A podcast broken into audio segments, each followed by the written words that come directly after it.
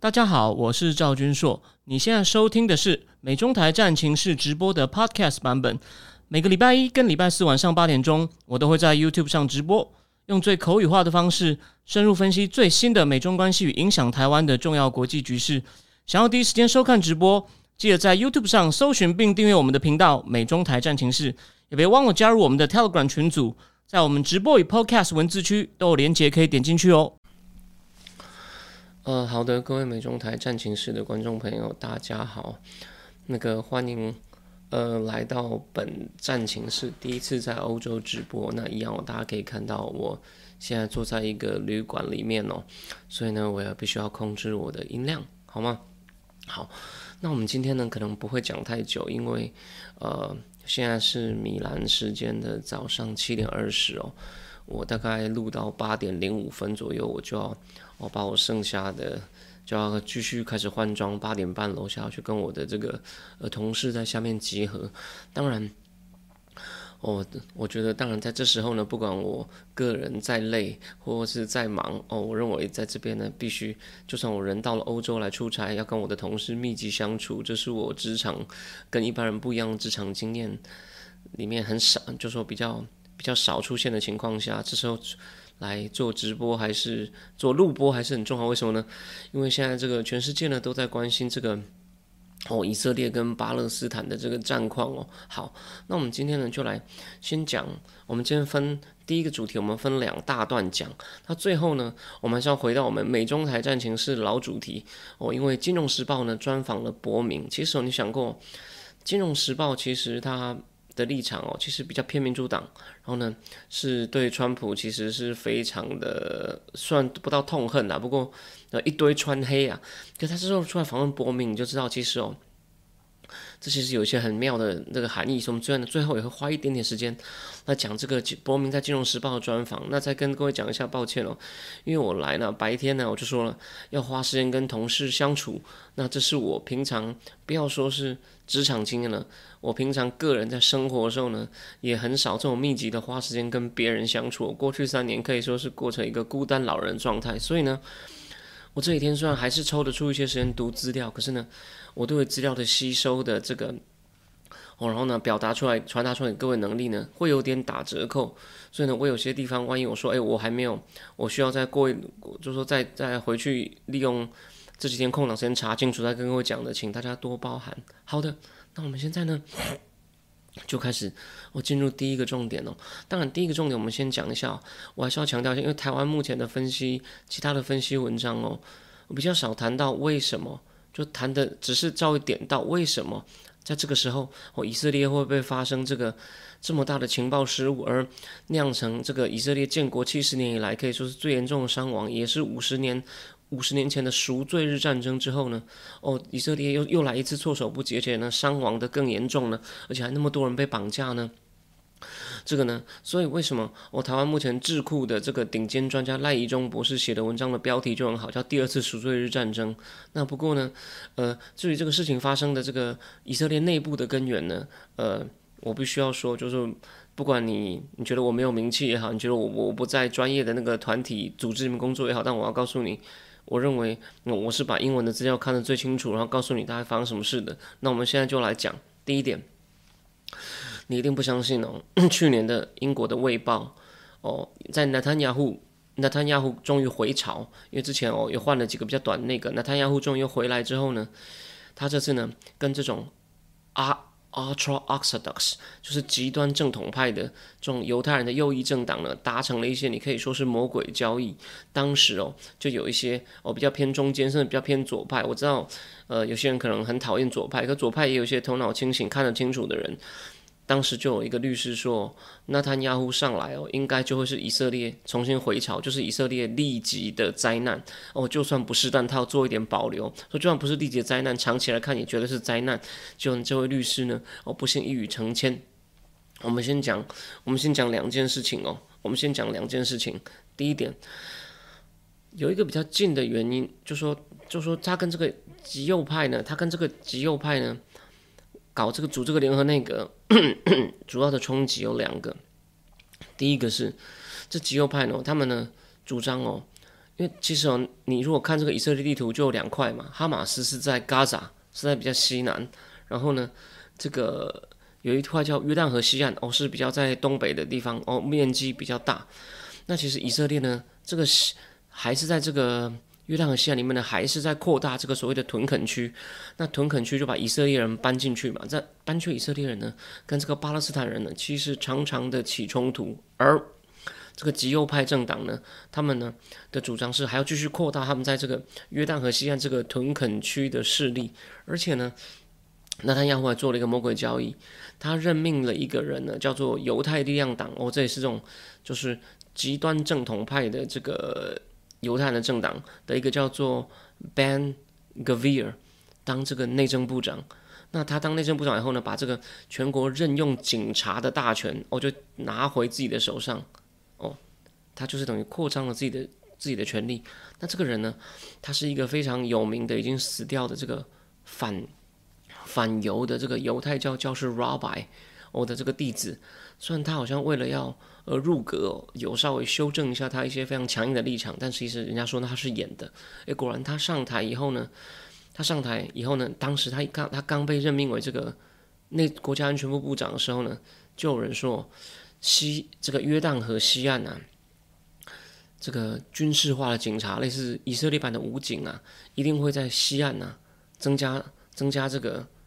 伤亡，一定会增加，他们手段会更残酷哦，因为有这个国安部长挺他们嘛。诶，结果这个细节我就这个细节真的很烧脑，但我简单说，其实今年在约旦河西岸呐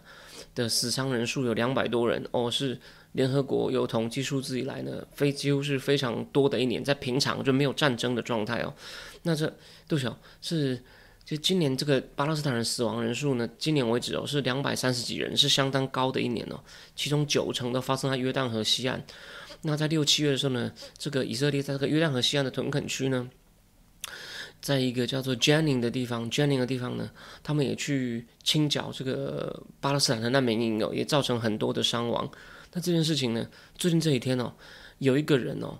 虽然他还常被嘲笑为是左交社运教授，不过呢，屏东大学那个邱玉斌哦，公运蛮有名的邱玉斌呢，有有提醒台湾人有这件事情，所以呢，我们这边先不讲对错，因为其实讲到这个怎么说呢？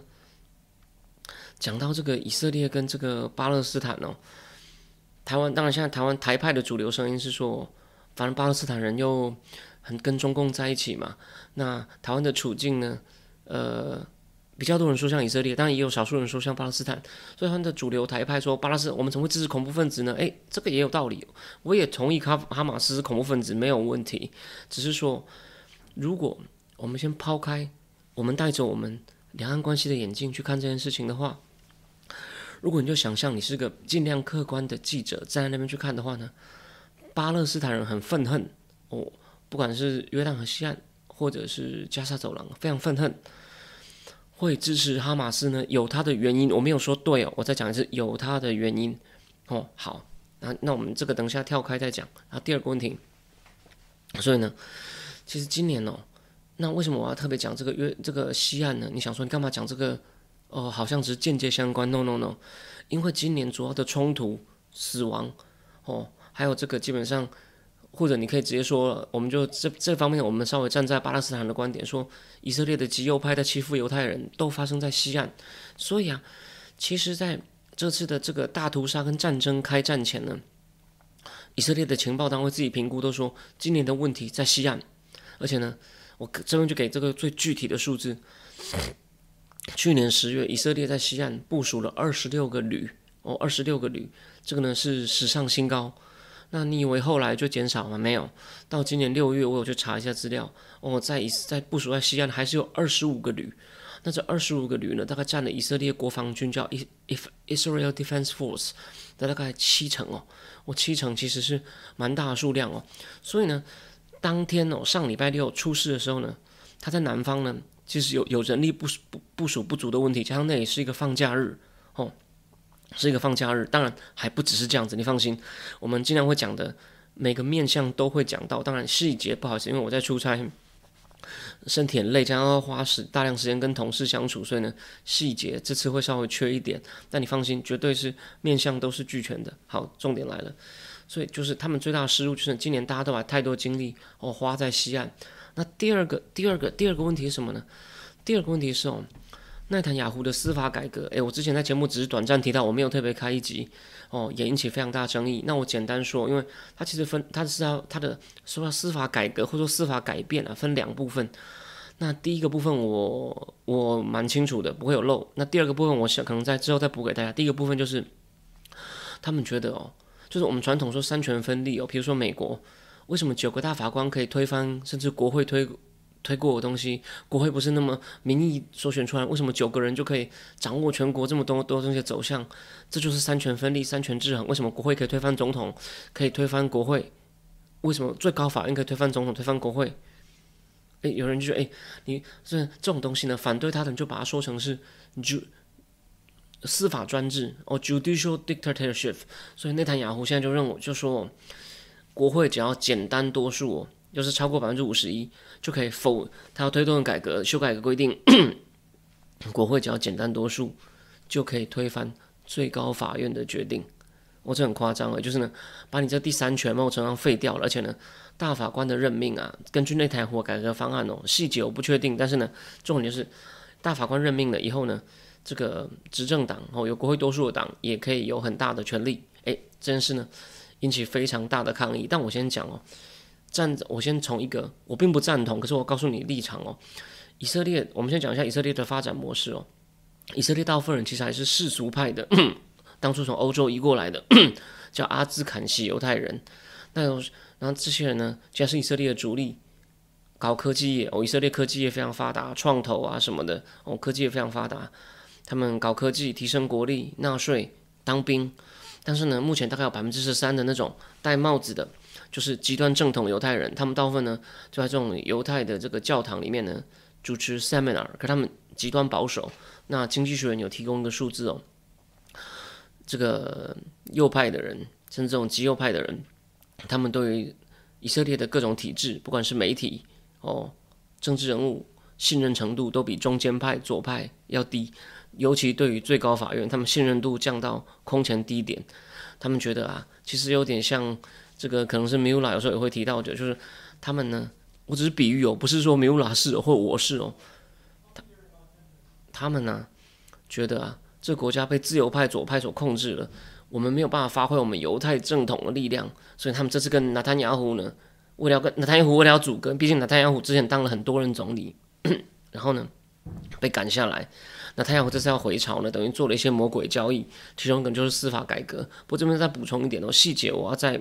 要回去查，因为那他亚胡在上一次当总理的时候卷入蛮严重的这个贪腐疑云哦，这就跟好像我这边扯话题扯开一点哦，安倍的安倍好像在日本的时候也也扯入两个什么家计学员、什么森友学员的那种，好像是跟他太太有关系的那个国的学校要建的时候呢，在。移转用地的时候呢，又给他开方便之门，这个可能还是牵涉到，只是说支持我的政治上的盟友的团体开学校，我只是行政程序上给他一点便利。那他要会有些贪腐丑闻，好像我这个，因为我读到一个资料，但我我没有马上记下来，这是我失误，请大家包涵。他说，如果他答应右派削减大法官权力啊，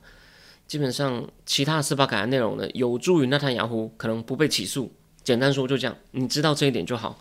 纳坦亚胡那个二零一八那个司那个司法，就是他的贪渎丑闻啊。因为我有看一本传记哦，我有看一本传记，那本书呢，其实那本真的写的蛮好的。我我这边举个例哦，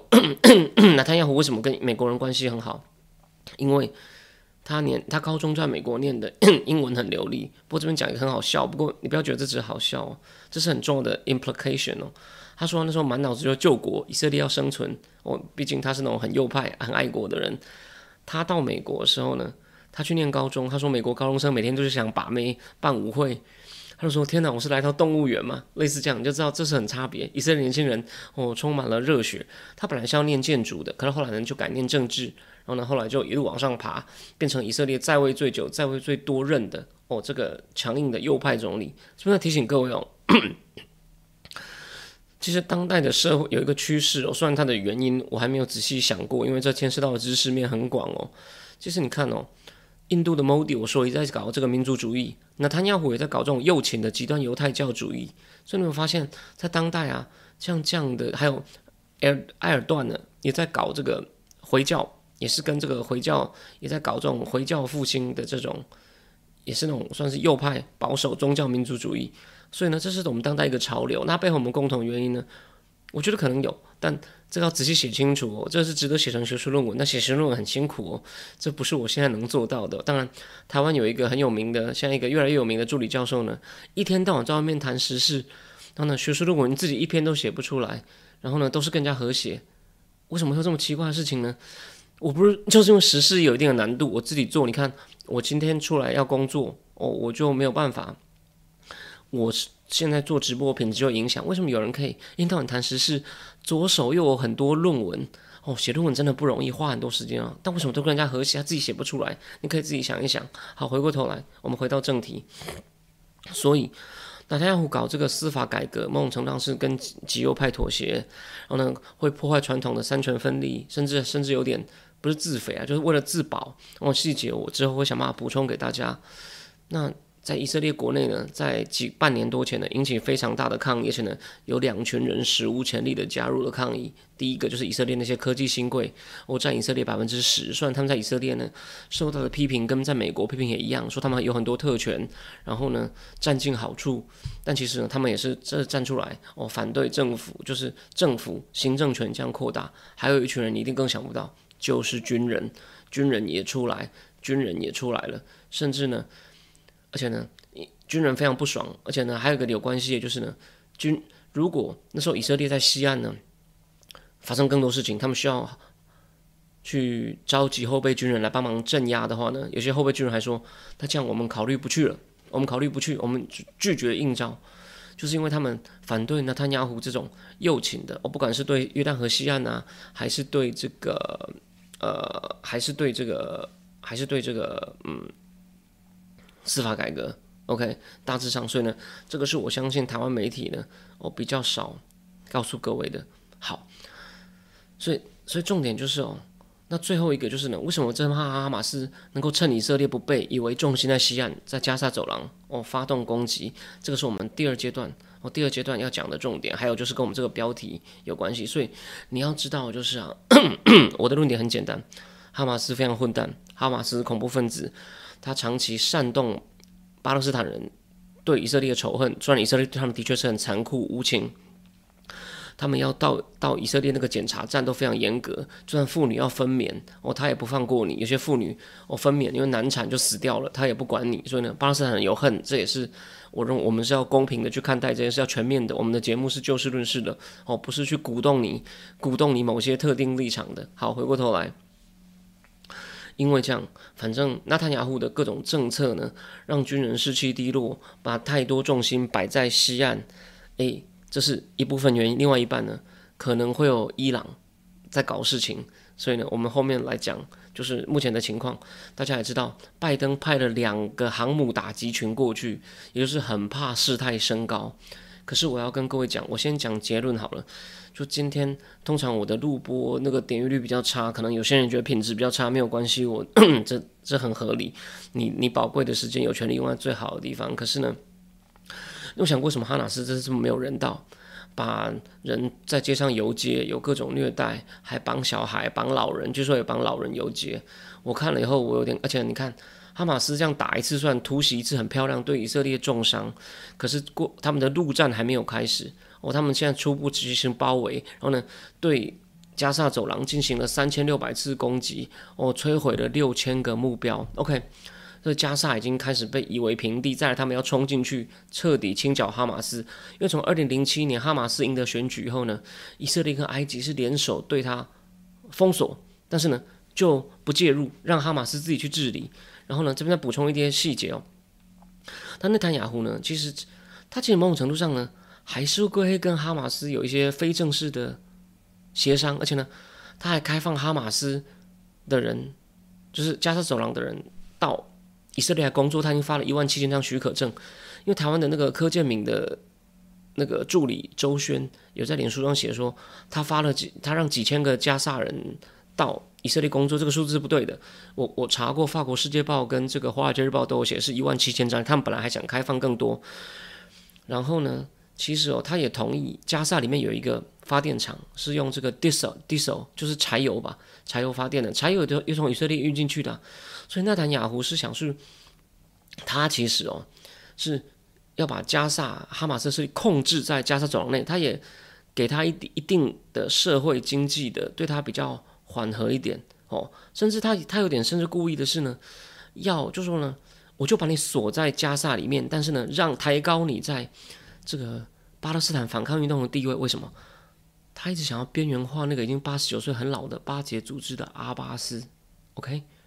他想要边缘化阿巴斯，所以拉南雅胡也蛮阴的。可是他现在这种政策呢，完全破局了。也就是，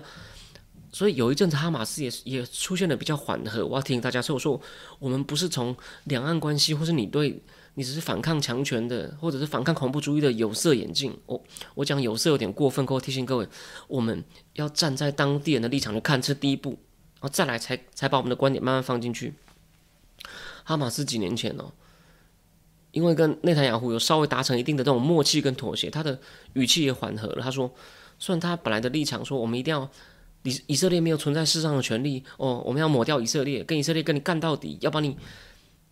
要让你灭掉，跟伊朗立场一样。可是哦，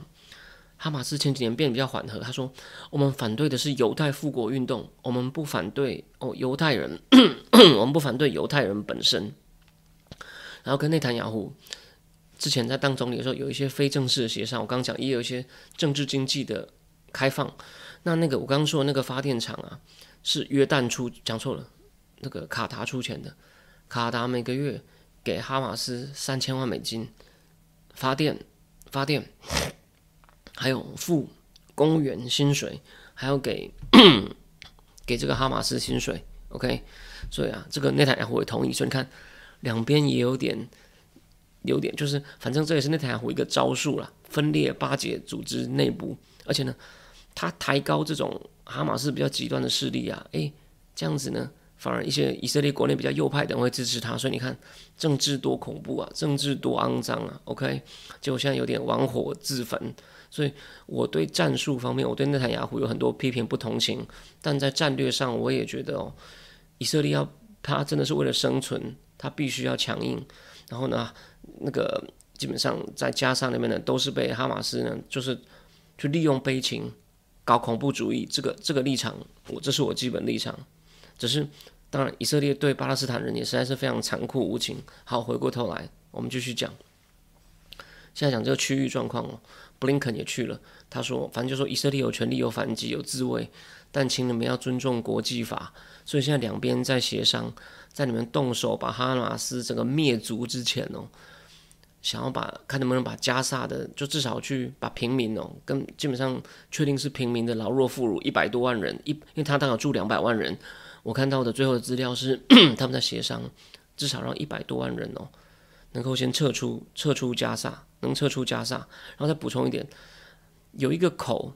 从去加沙的口是埃及控制，埃及说我们没有封闭它，哦，有人道物资要运进去，哦，还都是还基本上我还都是可以的。可是像问题来了，我为什么要讲这个呢？我说哈马斯啊，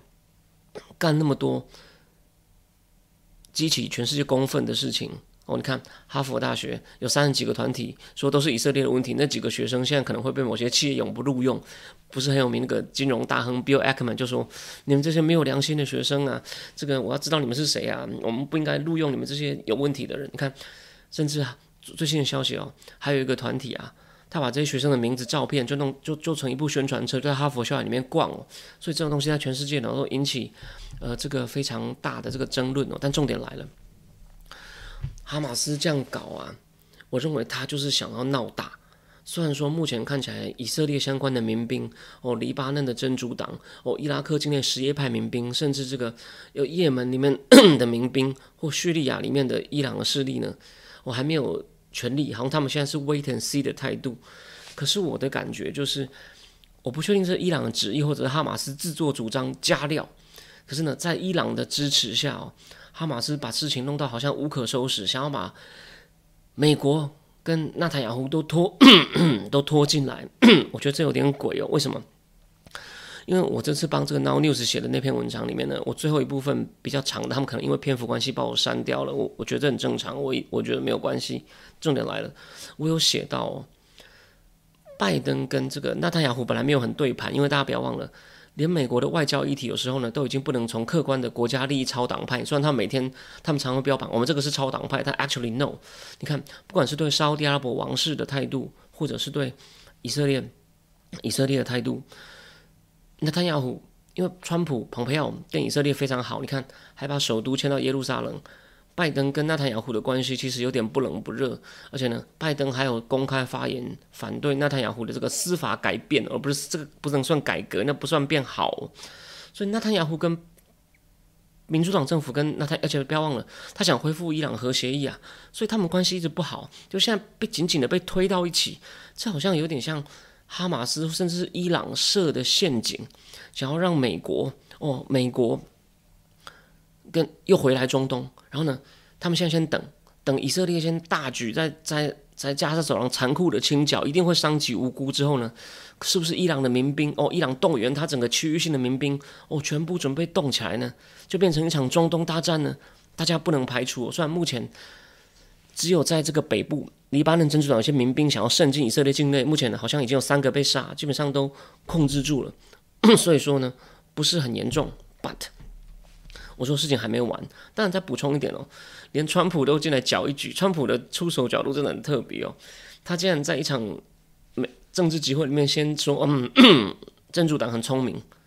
中党聪不聪明，我先不评论。我我我大概知道，但没懂那么多。但我只确定一件事：目前我看到资料，大家都讲真主党有以色列、有伊朗给的准准准确度非常高的飞弹，不像哈马斯那种几乎是土炮。那个吴坤玉吴坤玉老师有在脸书上放一张照片哦，哈马斯发射的火箭铁架都是临时做出来，所以他们真的很克难的，因为在封锁之下资源不多。所以呢，这次一下能发五千发，一定有鬼。但是呢，所以真正武力强的是在。以色在在黎巴嫩境内，伊朗所扶植的真主党民兵势力庞大。二十年前，以色列去清剿真主党，二十多年，一九八几年打了很久，最后以色列也是有点灰头土脸的退出哦。所以这次啊，感觉上哦，以色列会被拖入加沙走廊。拉塔亚胡为了挽回面子，挽回自己受到重创的争声誉，一定会进行很残酷的报复跟清剿。哦，美国这次也几乎是除了说你不要乱杀平民，你要遵守战争法以外呢，美国全力支持他。哦，这次这这件事倒是联盟助长都过来了，共和党更是啊，所以连这个马卡蒂本来说我没有在选议长，我被罢免很，然后就罢了。马卡蒂都说，如果我当议长，一定是加紧通过法律，加紧通过宣言。哦，所以呢，我现在愿意重新考虑回来当议长。哦，因为没想到发生这么大的事情，有没有？所以总之，我觉得很奇怪。那专门在补，那川普呢？不止讲了这个真主党很厉害，他还说，当初我们策划了半天要要干掉这个伊朗革命卫队，就是在中东呢到处扶植民兵，到处弄得鸡犬不宁。我说站在美国的观点，然后当然在在伊朗人眼中呢，就是对抗大撒旦的英雄。苏莱马尼非常有魅力，哦，苏莱马尼不但非常厉害，他也是从一个民族民兵组织崛起，策划各种恐怖活动。重点来了，他阿拉伯文流利，大家不要忘了，伊朗人。是讲波斯文，不是讲阿拉伯文的。OK，苏莱马尼，然后呢，我讲一下哦，苏莱马尼呢，他结果呢，川普说，结果我们到前一天我们要动手的时候呢，以色列这样打，以色列本来说参与，好，你们要干掉苏莱马尼，算我们一份。结果这样到前一天呢，连内塔雅胡这样龟缩不完了，川普就表了一下内塔雅胡，我觉得他也够狠哦。虽然川普在任的时候立场跟内塔雅胡非常好，可是他现在呢？其实川普，你可以这样讲了，这个人个性蛮贱的，他打落水狗。虽然我觉得他，因为他不要，他不想当那种规规矩矩的政客，那这会引起很多人讨厌他。我也觉得这是他的问题，他就故意想要提醒大家，就说：你看，我知道很多事情哦，我知道很多内幕哦。你看，我看得透，我看得透。我算我以前的政策其实非常支持他。如果你说川普不支持他，那世界上没有人支持以色列的啦。我说在他任上的作为，他这次的做法呢？真的蛮不厚道的，所以为什么会引起人家讨厌他？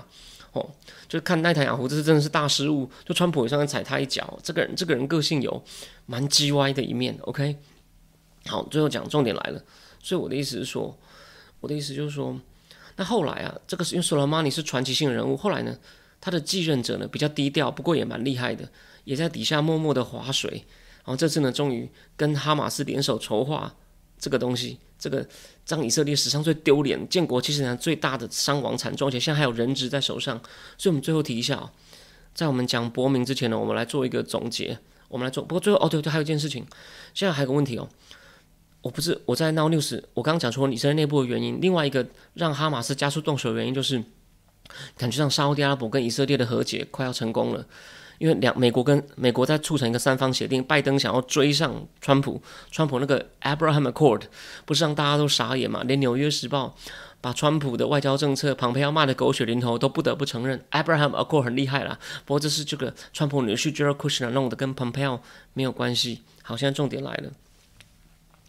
《华尔街日报》一个独家消息，所以《华尔街日报》蛮厉害的，说沙特阿伯同意哦，只要我跟以色列复交，你美国国会同心通过一个军事决定，保障我，我卖我更多武器，我同意。如果明年油价不错的话，我愿意增产，我愿意增产，免得哦让美国呢可以免受通膨之苦，让拜登可以连任。所以呢，那是一个诶，这个协定还不错。可问题是。如果以色列也跟以色列、沙特阿拉伯跟以色列复交的话呢，那哈马斯不就少一个可可能的盟友？所以哈马斯要赶快把它破局。诶，有初步的效果。为什么？我相信台湾的其他的分析师媒体不会讲到的多不多？我怀疑哦。就算我讲到，应该点到沙特王储穆罕默德本萨拉曼，穆罕默德本萨拉曼跟以色列总统讲错了，伊朗总统 Risi 通了一个电话。哦，他们要维护为回教徒的权利，虽然他们是呼吁双方克制哦，不要人命伤亡，但我觉得那是标准的外交辞令。重点是我们要保护这些回教信仰的，我们的这个同样是伊斯兰教的教徒的这个权利，也就是呢，基本上就是我们要联手盯着以色列，不让他们屠杀同样我们这个我们这些穆斯林。所以呢，你看看，如果沙特阿拉伯怎么可能同时跟以色列要和解，又跟伊朗变得很好？所以呢，就知道哈马斯这个步骤，这次这样大搞一下呢，真的让这个美美国想拜登版的中东和解，某种程度上暂时已经破局。这个呢，我在文章里面也有写，不过呢，篇幅不够哦，被删除了，被删除了，好吗？所以重点就三件事：第一，你要看，如果纳坦雅胡为了面子哦，就是为了，而且呢，现在的确全国团结一致，他还组成一个团结政府嘛，跟这个什么另外一个党比较中间叫 Benny Gates 那个人也当过总理的人。这个那个应该叫国家国家什么党？另外一个党，他们组成的全国团结政府，说呢，在战时内阁呢，内阁只有三个人，他 Benny Gates 跟国防部长，所有跟战争无关的法案呢，现在在我们的战时内阁哦，都都不会通过。好，所以你要看，如果纳塔亚胡为了要趁机把他声望拉回来哦，因为他司法改革重创了声望，嗯，然后呢，甚至毙掉这个贪腐丑闻，如果他轻巧太残酷。甚至还破了美国帮他设的红线，不要乱杀平民。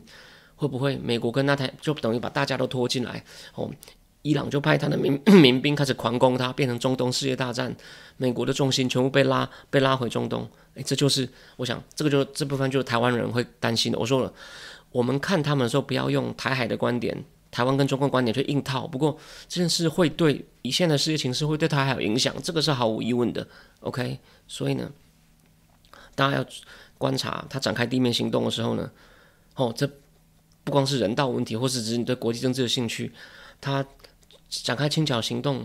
的这个过程伤亡会对世界局势会有一些联动，所以呢，大家你关心的人哦，千万要自己去看新闻，千万要自己注意。当然，我也会在参展之余为大家更新。好，最后十分钟，我们还是要回到这个美中关系的主轴，我们很快来讲一下这个美中关系，好吗？等我一下，换一下标题。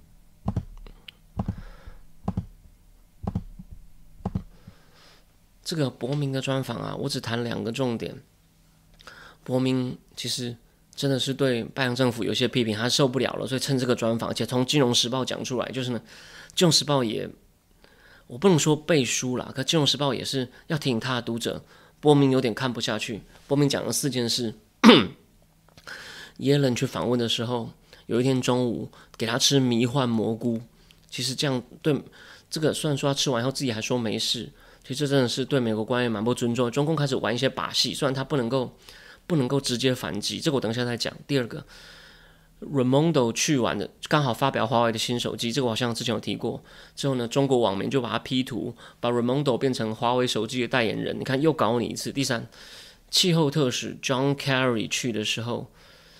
好像差点约不到这个习近平，然后习近平还高规格 款待季新吉。伯明就说：“你看嘛，他们都在搞小动作啊，然后呢，这 等这种是损害美国。”损害美国的国威，然后就说你美国不应该搞成这样。然后他还提醒大家说，当初我们关掉这个休斯顿领事馆的时候，中共敢怎么样嘛？先提醒大家为什么要关，因为大使馆据说帮忙造假证件，然后想要去偷这个休斯顿，忘了是哪个大学那种癌症研究中心里面很厉害的机密，应该是 Texas A M M 吧？哦，如果或者是 Austin，反正就就就这这两所，我讲错的话呢，麻烦大家更正我。伯明就说。当初中共敢反击吗？虽然他关掉了四川，哦，但他有什么四川的领事馆？可现在好像应该已经重开了，对吧？请问各位，他有什么实质反击？他不敢，因为如果你跟我报复下去呢，受伤的是你。他需要我们的科技，需要我们的资金，需要我们的人才，哦，所以你看，伯明就说，我被很多人认为鹰派，好，你们这么认为就这么认为。然后呢，他反对，他认为拜登政府现在呢都被穿小鞋，都不敢抗议，就一味的想要去和解，他认为是没有道理的。然后另外呢？帮大家提醒一下他的背景哦，他太太呢，虽然名字很难记，我真的忘了，就是病毒学家。伯明自己有个哥哥，好像也是传染性疾病 （infectious disease） 的专家。伯明说，目前看起来实在是没有证据说这个病毒是自然的。我们虽然没有直接证据，可是呢，我们还是认为它很可能哦是实验室传染。看伯明也就暗示嘛，这个疫情救者啊，我我们如果是我们川普政府或是下一任共和党政府呢，这个账。我还没跟你还没跟你算完，所以呢，他基本上在提醒哦，就算习近平就说呢，以习近平的个性啊，你看他他是个很强硬的人，他执行了严格的清剿，三十五个政治局委员哦，六十几个军方高层哦都被他清掉了。那至于党啊，整个党可能有三百五十万人哦被他整肃哦，所以呢，他们像这样的人呢，即使他在。经济不好的时候呢，他更想要保持他现在的那种国力跟威望，他一定会，他会呢，甚至会铤而走险。诶，这就是类似我在政经智库讲的嘛，Pick China，China 从顶尖往下走以后呢，我不是去年介绍过一本书，讲那个 Michael Buckley 跟那个 Hal Brand 两个那本书在讲，哦，从高峰往下滑的独裁者最危险，我认为挺有道理。加上现在前面几个话题，哦，世界大乱，所以呢，我只想提醒大家一件事情，你看。金融时报也去专访伯明，就是要提醒美国读者，拜登政府的某些中国政策走向是有些问题的。这个看金融时报，金融时报，OK，其他方面还算蛮挺拜登的。金融时报第二点，伯明哦，对于拜登政府的去跟中国打交道策略非常反，非常反对。然后他提醒大家要注意习近平，要非常注意习哦，习近平。习近平再来的动作，OK，好，那我们现在的直播才快四十分钟，那我最后我最后做一个，我很很很简单的很简单的，哦，最后最后再补充一点哦，美国的众议院议长的选举啊，本来那个 Scarlett 哦，Scarlett 原来的党鞭在党党内的。党团投票以一三比九十八赢了 Jim Jordan，可是呢，应该拿不到真正足够多数，现在又宣布退出选举，所以会不会 McCarthy 回来呢？我认为 McCarthy 的意识立立场不是那种共和党很右边的，也不是那种强硬右派，他只是很会瞧事情。我讲过了，他对于政策立场什么的，他的专业性并没有很被肯定，不过他募款跟这个协调各方的的那种能力呢，是蛮厉害的。所以在这个情况下哦，就算我比较反对民主党的政策，不过呢。美国这时候最好不要再两极化，所以我赞成 McCarthy 回来哦，就是我并我不要你真的不要相信那些你不喜欢我无所谓，但你不要因为对我的东西了解不够多就扣乱扣我川粉的帽子。我支持川普对于邪恶轴心的强硬路线，但是川普个性有很多缺点哦。共和党其他人来当总统，我也很赞成。你们没有看过真正的川粉在讲什么话。我将来有机会贴给各位看，我跟他们一点都不一样。我曾经会去参加那种真的是极端川粉的节目，我在里面看起来像民主党的好吗？谁跟你川粉，你全家在川粉。但是我再讲一次，我支持川普对独裁者很强硬的路线，特别对中共，我也非常反对美国的司法好像被当武器化。川普背上的四条里面，我讲了一次，再讲一次，只有那个拿了国家机密文件，要国家跟你要，你还不在乎被起诉，真的，你真的有点活，你真的是活该。但我再讲一次，这种事情别人顶多被骂一骂，只有他是一定被起诉。当然，这这这这个案子的起诉法律上也站得住脚，你川普也没什么好靠腰的。那其他三个呢，真的是荒谬，就是 weaponization of the judiciary。这就是我的看法哦。如果这样叫川粉，那，be it。那我认为你因为你的立场而不顾司法不该拿政治工具是你的问题。就最后再补充一点，有一个人就是哈佛大学的 Alan Dershowitz，他是法律教授，他常打宪法的官司。他说：“我上次没有投川普，这次没有投川普，下次还是不会投他，不适合当总统。但这不代表你们可以这样迫害他。”他写了一本书，就叫《Get Trump》，就是你们这些人处心积虑就想要，因为他。你不能因为你讨厌他，你不是他不适合当总统，你可以不投他，你可以在媒体上批评他，可是你就用各种超乎常规手段弄他，连 Alan Dash 都看不下去，他写这本书呢，哦，办一些发表会，诶，竟然被人家阻挡，就知道左派真的是过头了，对啊，我我我我我完全承认我立场比较右派，我也赞成川普的政策的蛮多元素，啊，我也常常骂左派，可是我有说左派不能讲话吗？所以你们看到，真的是美国的问题。当然，现在在这种紧要关头，最后我我今天讲的论点就是。像有些大考验的时候呢，左右派互骂真的是只会让中共笑，所以我认为暂时需要像 McCarthy 这样的人哦出来做一些协调。那这些共和党的强硬右派，像什么 Matt Gates 啊、Madeleine Green Taylor 啊，我真的是也不希望他们在太过分的扯后腿哦，这是我的看法，好吗？好，那我们今天呢就讲到这里，然后最后最后我讲一下，我有一本书，我叫做《沙漠中的一条线》，那是被选为中通的好书，因为呢。接受一八的冲突呢，台湾有个自由时报的评论网的主编呢，我就不要讲他是谁哦。他虽然他之前让这个一那个两个那个农业粉砖的人在那边发写专栏，把民进党常常骂得很惨，可能有些人会对他有意见。可是呢，我觉得她是个蛮聪明的女生，她就写说，你要从这个英国当年那个贝尔福宣言对于中东问题贝尔福宣言开始谈。那我有一本讲这个非常好的书，讲英法当年如何协商中东势力范围的，叫《A Line in the Sand》。等过几天哦，如果我有空看一些书的内容，我在这节目里面跟大家分享。不好意思，这两天真的太累，白天花太多时间跟同事相处，所以呢，今天的直播呢就就就到这边结束吼，我就准备要去换衣服，我准备工作了。那祝大家有个愉快的周五晚上的夜晚，我们就下礼拜一哦更新中东战况。我下礼拜一呃一样是录播，但是呢一样会有中东战况的更新。好，谢谢大家，晚安。